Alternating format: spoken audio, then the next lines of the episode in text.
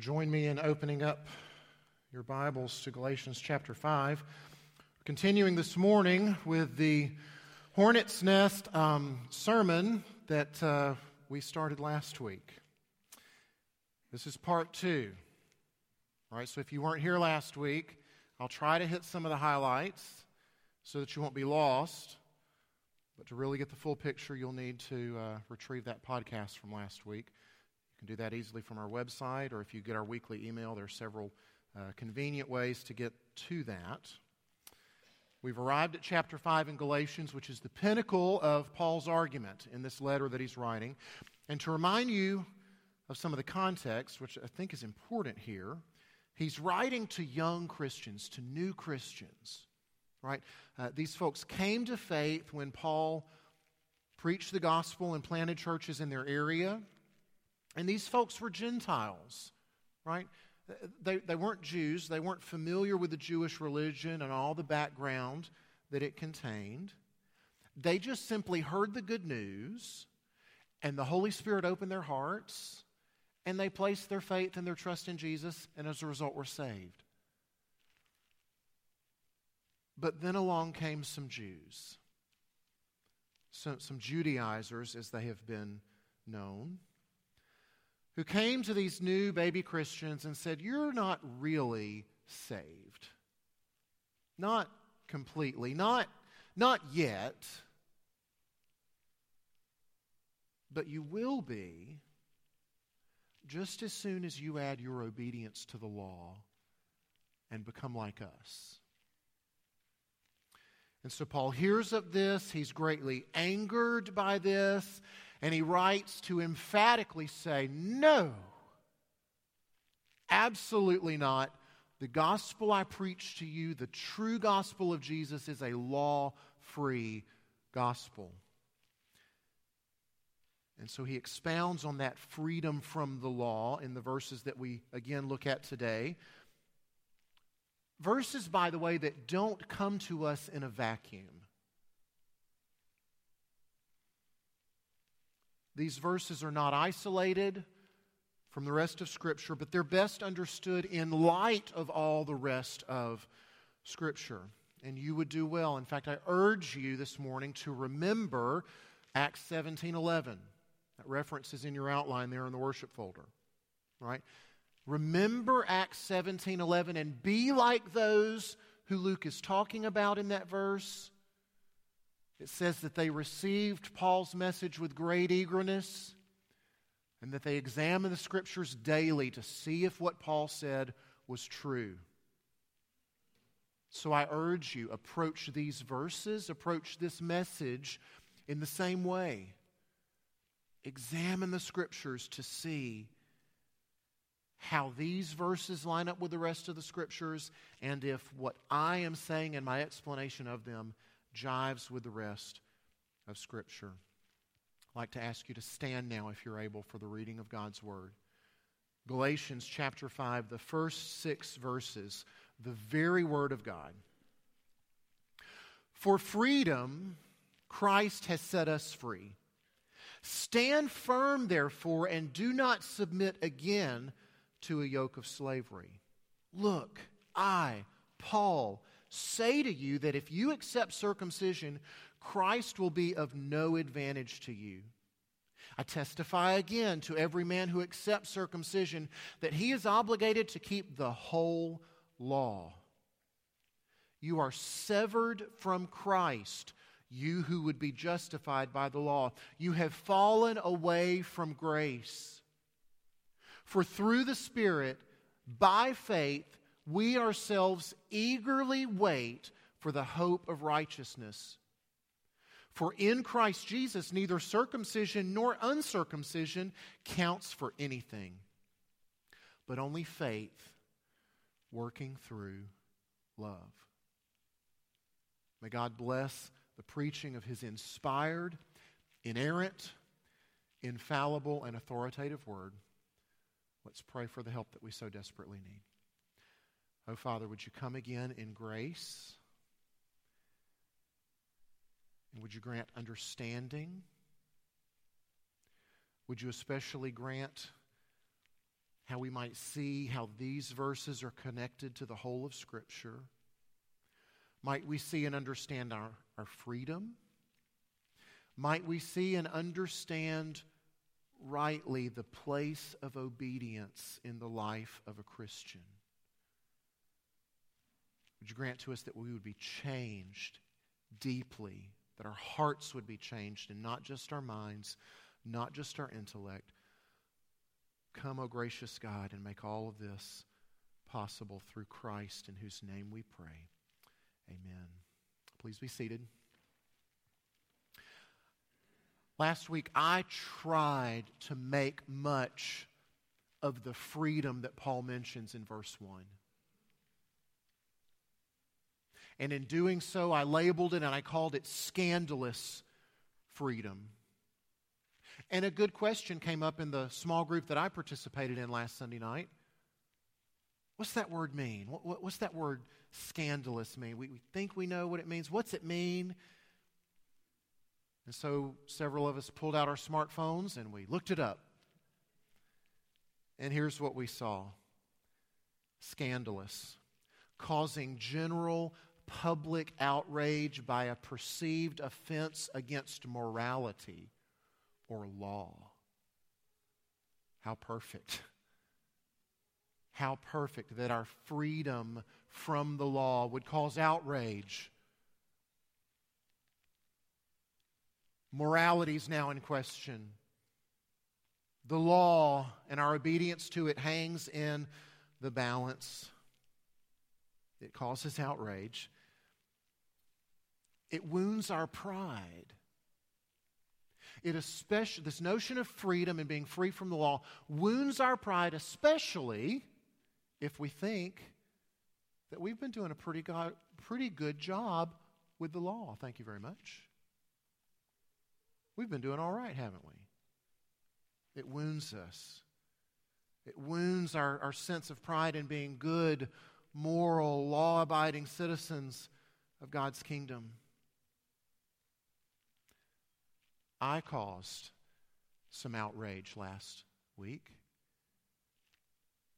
because of some of the provocative things that I said. Like, because of the freedom we have in Christ, because of the freedom that we have from the law, the law has no power over us. It, ha- it has no binding authority if we're in Christ, we're under no obligation to obey the law.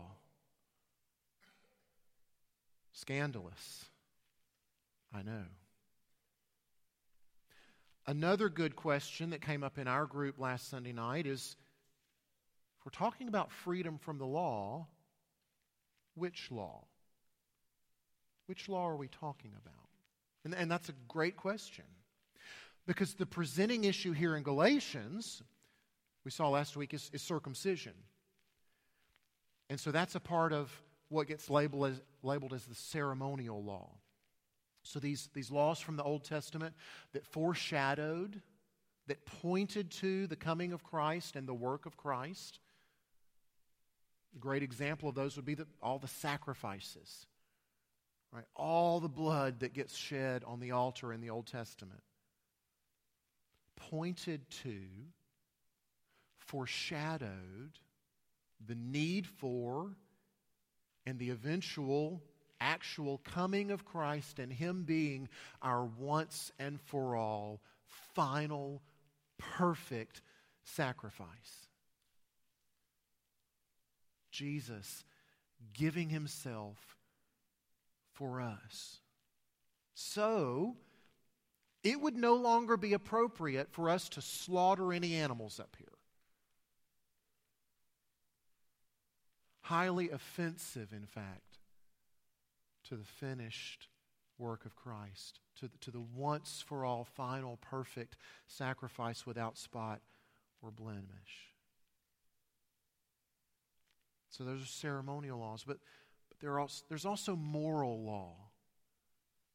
And I'm being a little oversimplistic in, in this two category classification, but I think for our purposes this morning, simple is good. Okay? The moral law, where, where God says, do these things over here, don't do these things over here, and do and don't do because that lines up with who I am. Right? That lines up with, with my character and my will. These are the things that bring me glory. These are the things that don't. Right? And so, of course, the, the, the Ten Commandments is a good uh, embodiment of, of the moral law. All right, so two different categories, simplistic though they may be ceremonial on one hand, which includes circumcision, moral on the other hand. And so when Paul says, and I've given you the references here in your, in your outline, but when Paul says in, in Romans 8 and Romans 10 and Galatians 2, he says things like that we're free from the law. He talks about an end of the law. He talks about himself in this very letter even dying to the law.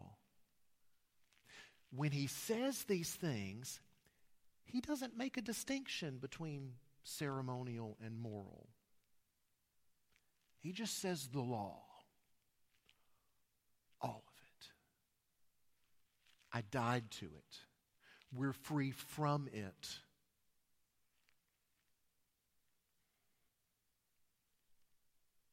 What he's saying is that when it comes to our being saved and our staying saved,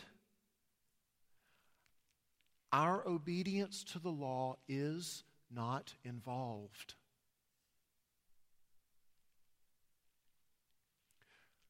Our obedience to the law doesn't get us saved. Our obedience to the law doesn't keep us saved.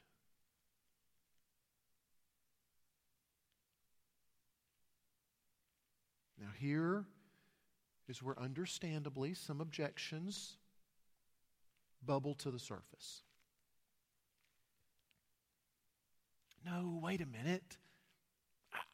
I think Christians are obligated to obey the law. It just doesn't seem right to say otherwise.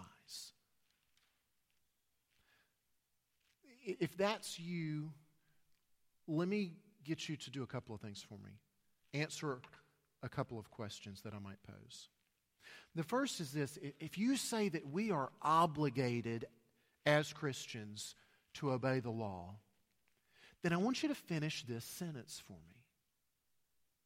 If you feel like, man, we are obligated to obey the law, then finish this sentence. Or else what?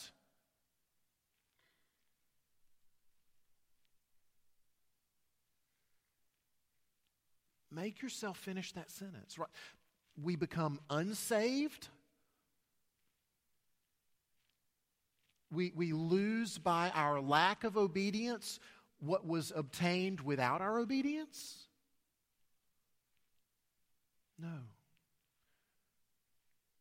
We're saved by grace alone, through faith alone.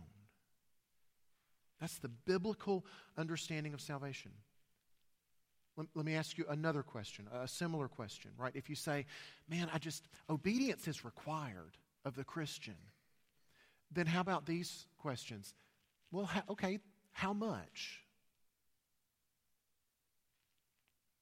How, how much is enough to keep that thing that you put in the blank in the last question from happening? Right? H- how often? This obedience that's required. And of what quality does it have to be in order to be enough?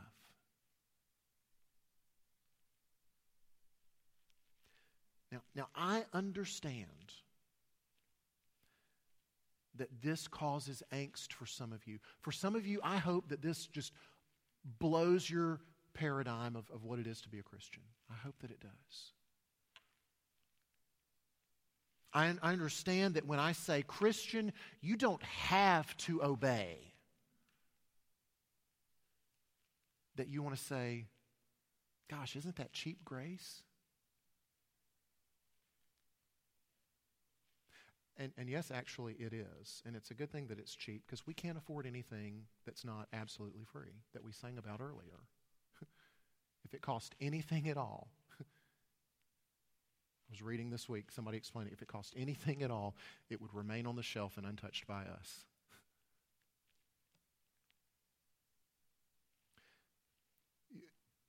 You, you object, you say, right, if you tell people they don't have to obey, then they won't.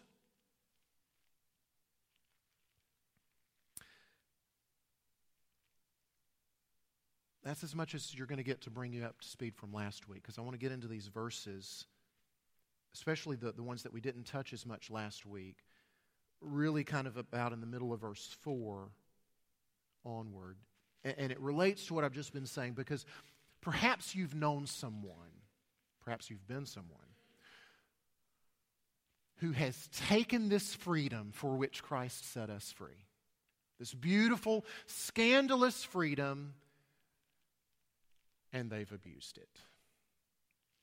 Or you've abused it. Gone off and done stupid things.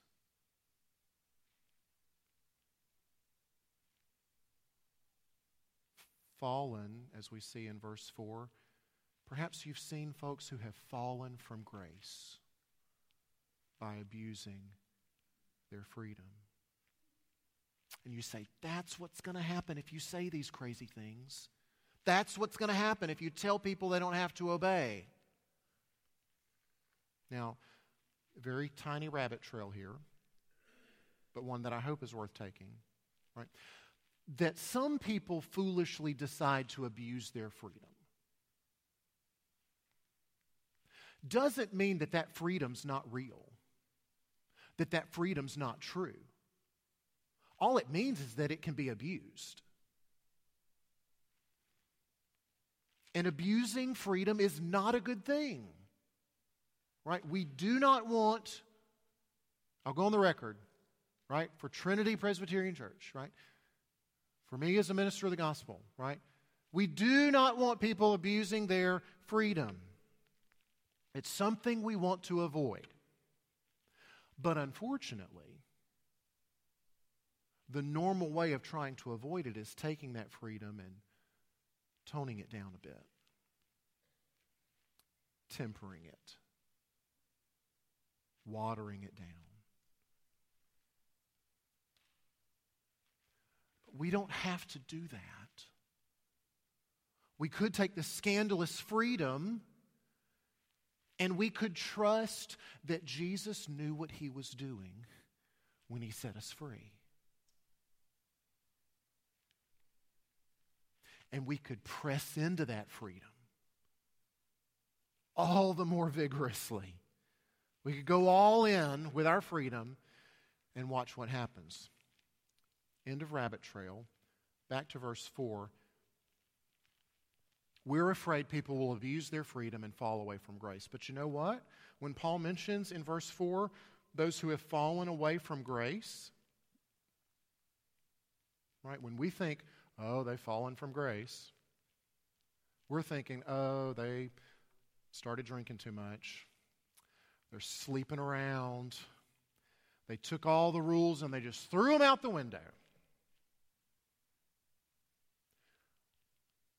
But verse 4 here, who is Paul saying has fallen from grace? It's those who took all the rules and doubled down on them. It's those who took their religious rule keeping and cranked it up several notches, who went ultra moral.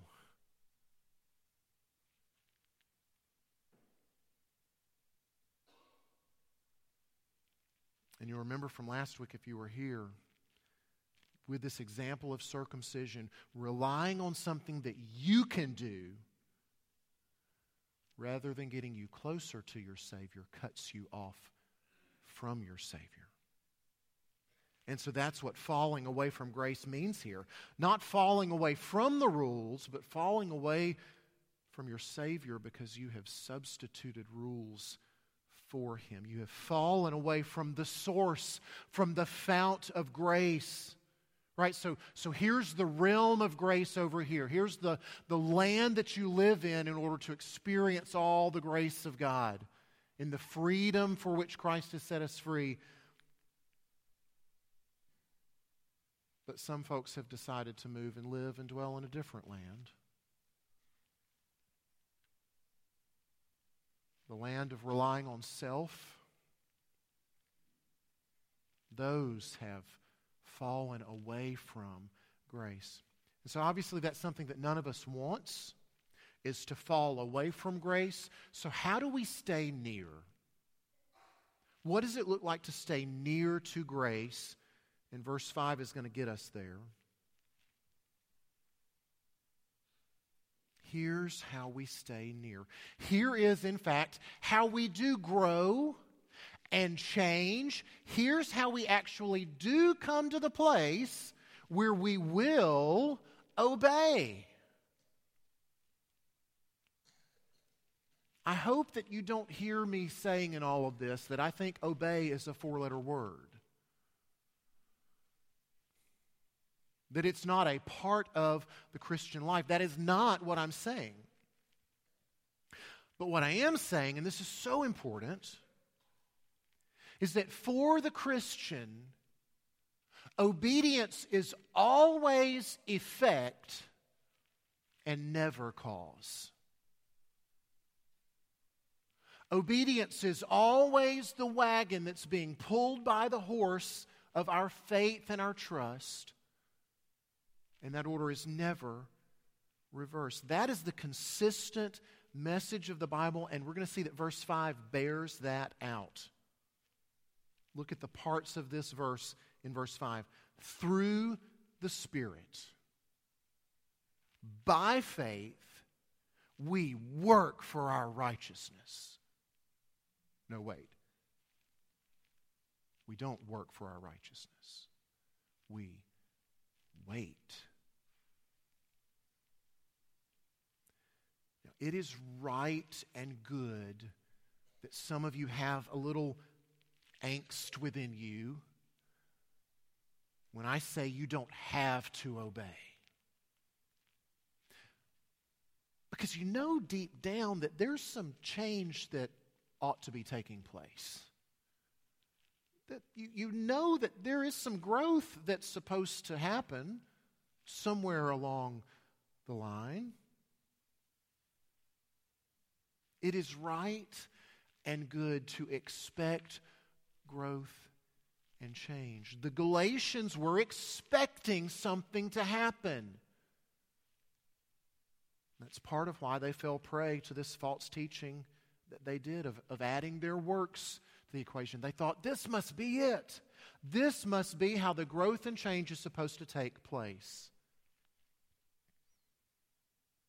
Paul's very clear, even just at the end of chapter 4, where we were recently. The goal of being a Christian, the end game, is that we'd be conformed to Christ. We are to grow and change. But the $64,000 question is how does that growth and change come about?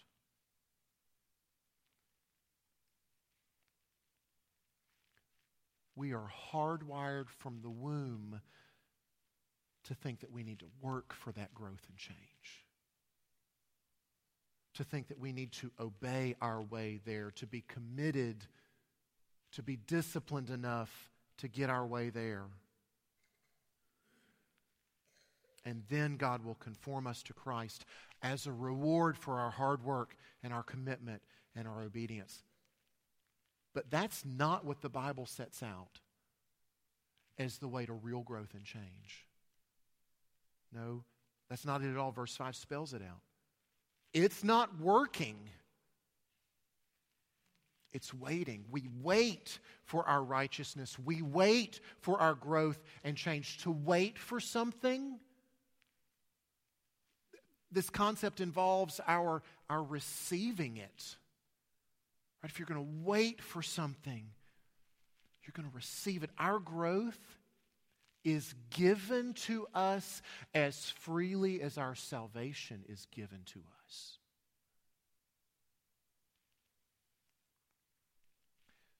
For some reason, it's easier for us to grasp that we are saved by grace alone, through faith alone. But for some reason, it is so much more difficult to wrap our minds around the fact that we also grow by grace alone, through faith alone.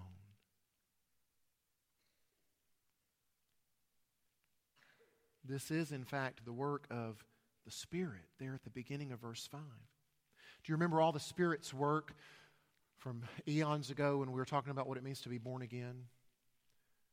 All the things that the Spirit does in that. Part of it, we saw in Jeremiah 31, is that the Holy Spirit takes God's law and writes it not on our wills, not on our minds, but on our hearts.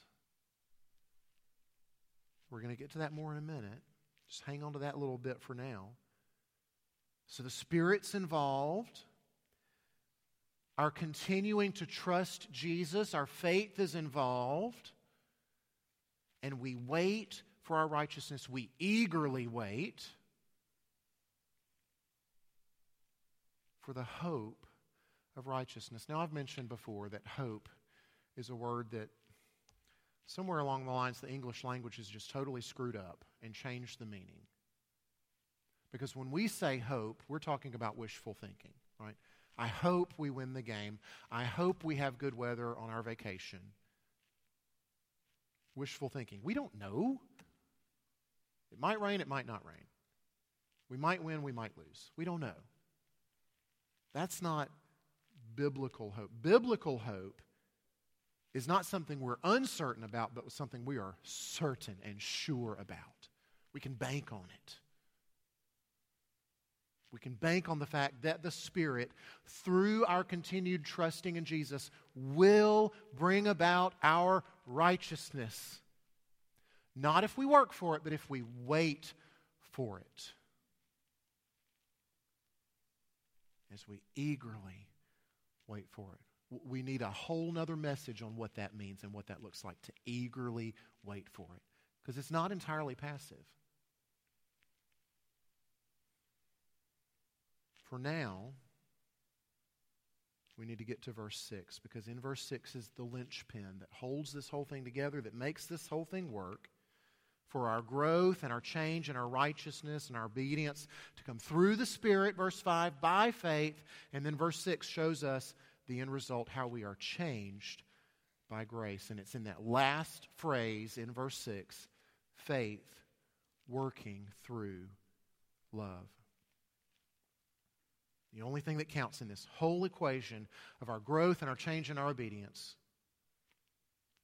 See, saying that we don't have to obey Y'all, that is not a callous disregard for the law and obedience, but it is an insistence that the law and our obedience are understood rightly.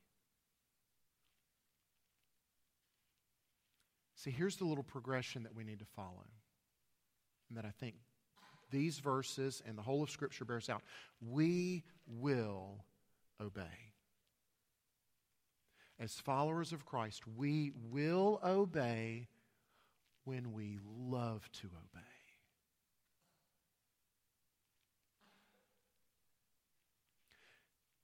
And we will love to obey because we love Him.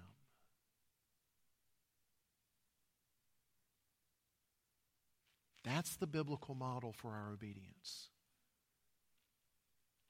That's putting the cart behind the horse where it belongs. That, that's the right ordering things. We will obey when we love to obey, and we will love to obey because we love Him. Jesus was very, very plain in John 14.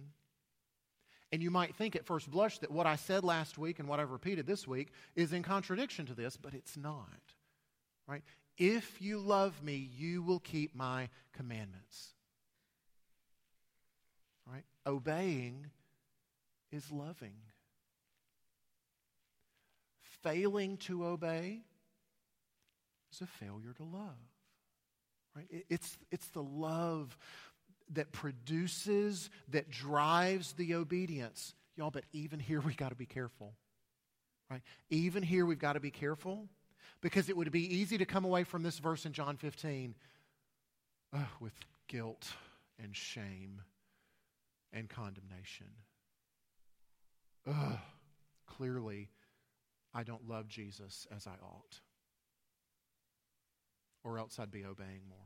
And we can turn love for Jesus into another work, into another law that needs to be obeyed. And we start mustering up our energy, psyching ourselves up. All right, we can do this. I'm going to love Jesus more. And, and you can't muster up love for Jesus. You can't.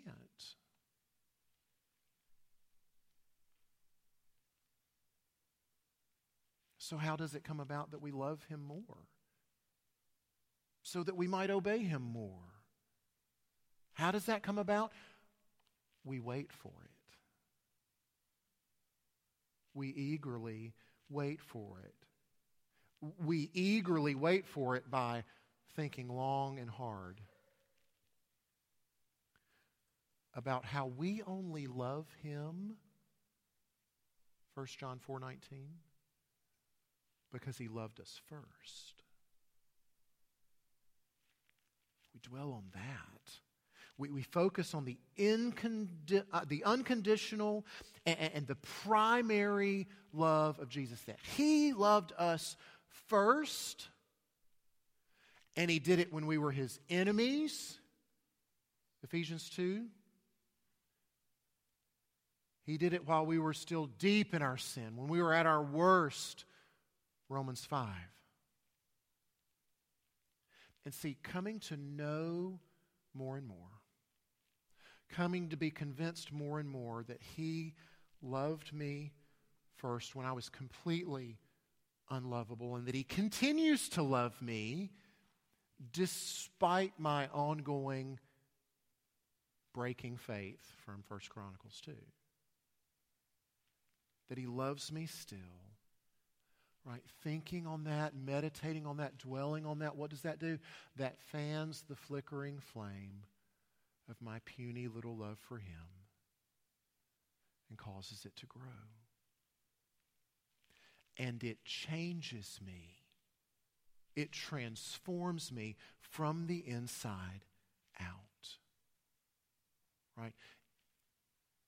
It is, it is being transformed and changed by love that is the linchpin in all of this. It holds it all together. So I think about this in my, in my marriage.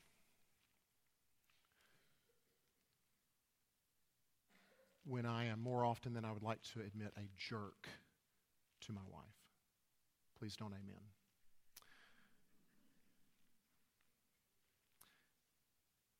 And sometimes, understandably so, she responds to me like the jerk that I'm being. But, y'all, there are these other times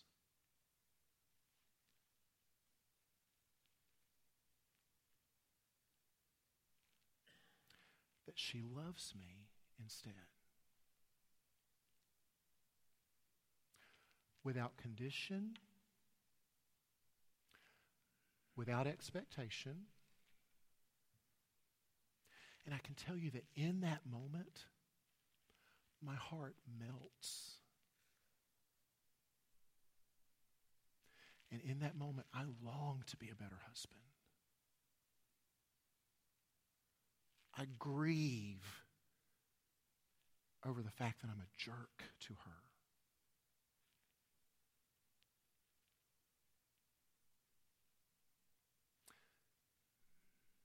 And I long to love her in return. Y'all, that's a picture. When we think about following Jesus, of being conformed to his image, of coming to the place where we love to obey because we love Him.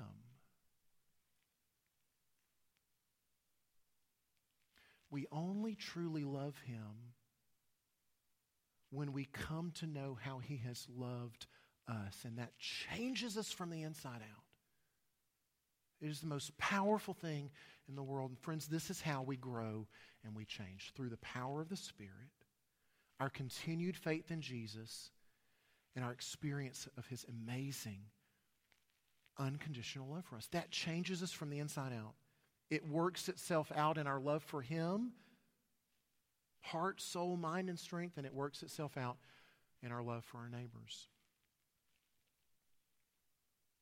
It's a wonderful thing, but let me just warn you this it is not for the faint of heart. It's not for the faint of heart because to trust that Jesus' way, that, that his way of freedom can actually lead to growth and transformation is at times scary. It's scary because it is out of our control. We are waiting for him to show up. And we can't control that. It's scary because it's out of our control. It's messy because, let's be honest, some of us will abuse that freedom.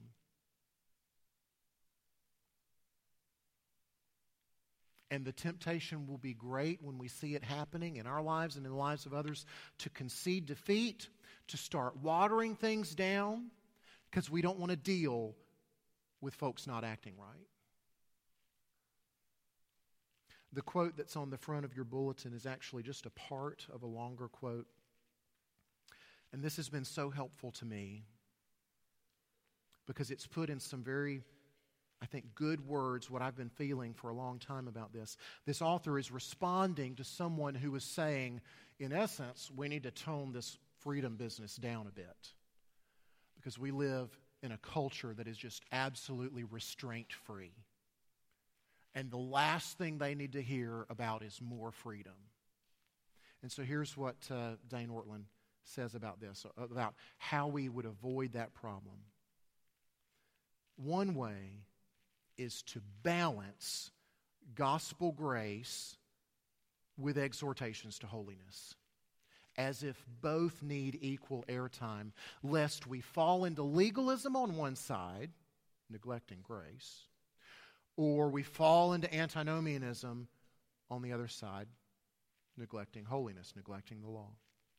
The other way, which I believe is the right and biblical way is so to startle this restraint free culture with the gospel of free justification that the functional justifications, the things that we turn to to make life work, of human approval, moral performance, or on the other hand, sexual indulgence or big bank accounts, all those things begin to lose their vice like grip on human hearts and their emptiness is exposed in all its fraudulence. It sounds backward, but the, the path to holiness is through and not beyond the grace of the gospel. Because only undeserved grace can truly melt and transform the heart. The solution to restraint free immorality is not morality. The solution to immorality is the free grace of God, grace so free that it will be misheard by some as a license to sin with impunity. The route by which the New Testament exhorts radical obedience is not by tempering grace, but by driving it home all the more deeply. So, no doubt it's scary to be out of control. It is messy. It's also frustrating because the way that this is described will always take longer than trying to manufacture it for ourselves. Of simply trying to be good little boys and girls. But despite how messy and scary and frustrating, and how upside down this might seem to you, this is Jesus' way. This is Jesus' way. May He give us the grace to trust His way, to eagerly wait for the Spirit through our continued trusting in Jesus to bring about our righteousness, our obedience, as faith works itself out in love. Let's pray. Father, take your word, take Jesus' way of freedom. The Spirit's working in our hearts, convincing us of the love of Jesus that He has for us, and change us. Bring us to the place where we will obey because we do love. Lord, help us by your grace to keep that in the right order, to keep the cause and the effect very distinct and very separate from one another in our minds and in our hearts, that we might not try to rob from Jesus what he's already accomplished for us in the gospel. Help us in all these things. Pray in Jesus' name, amen.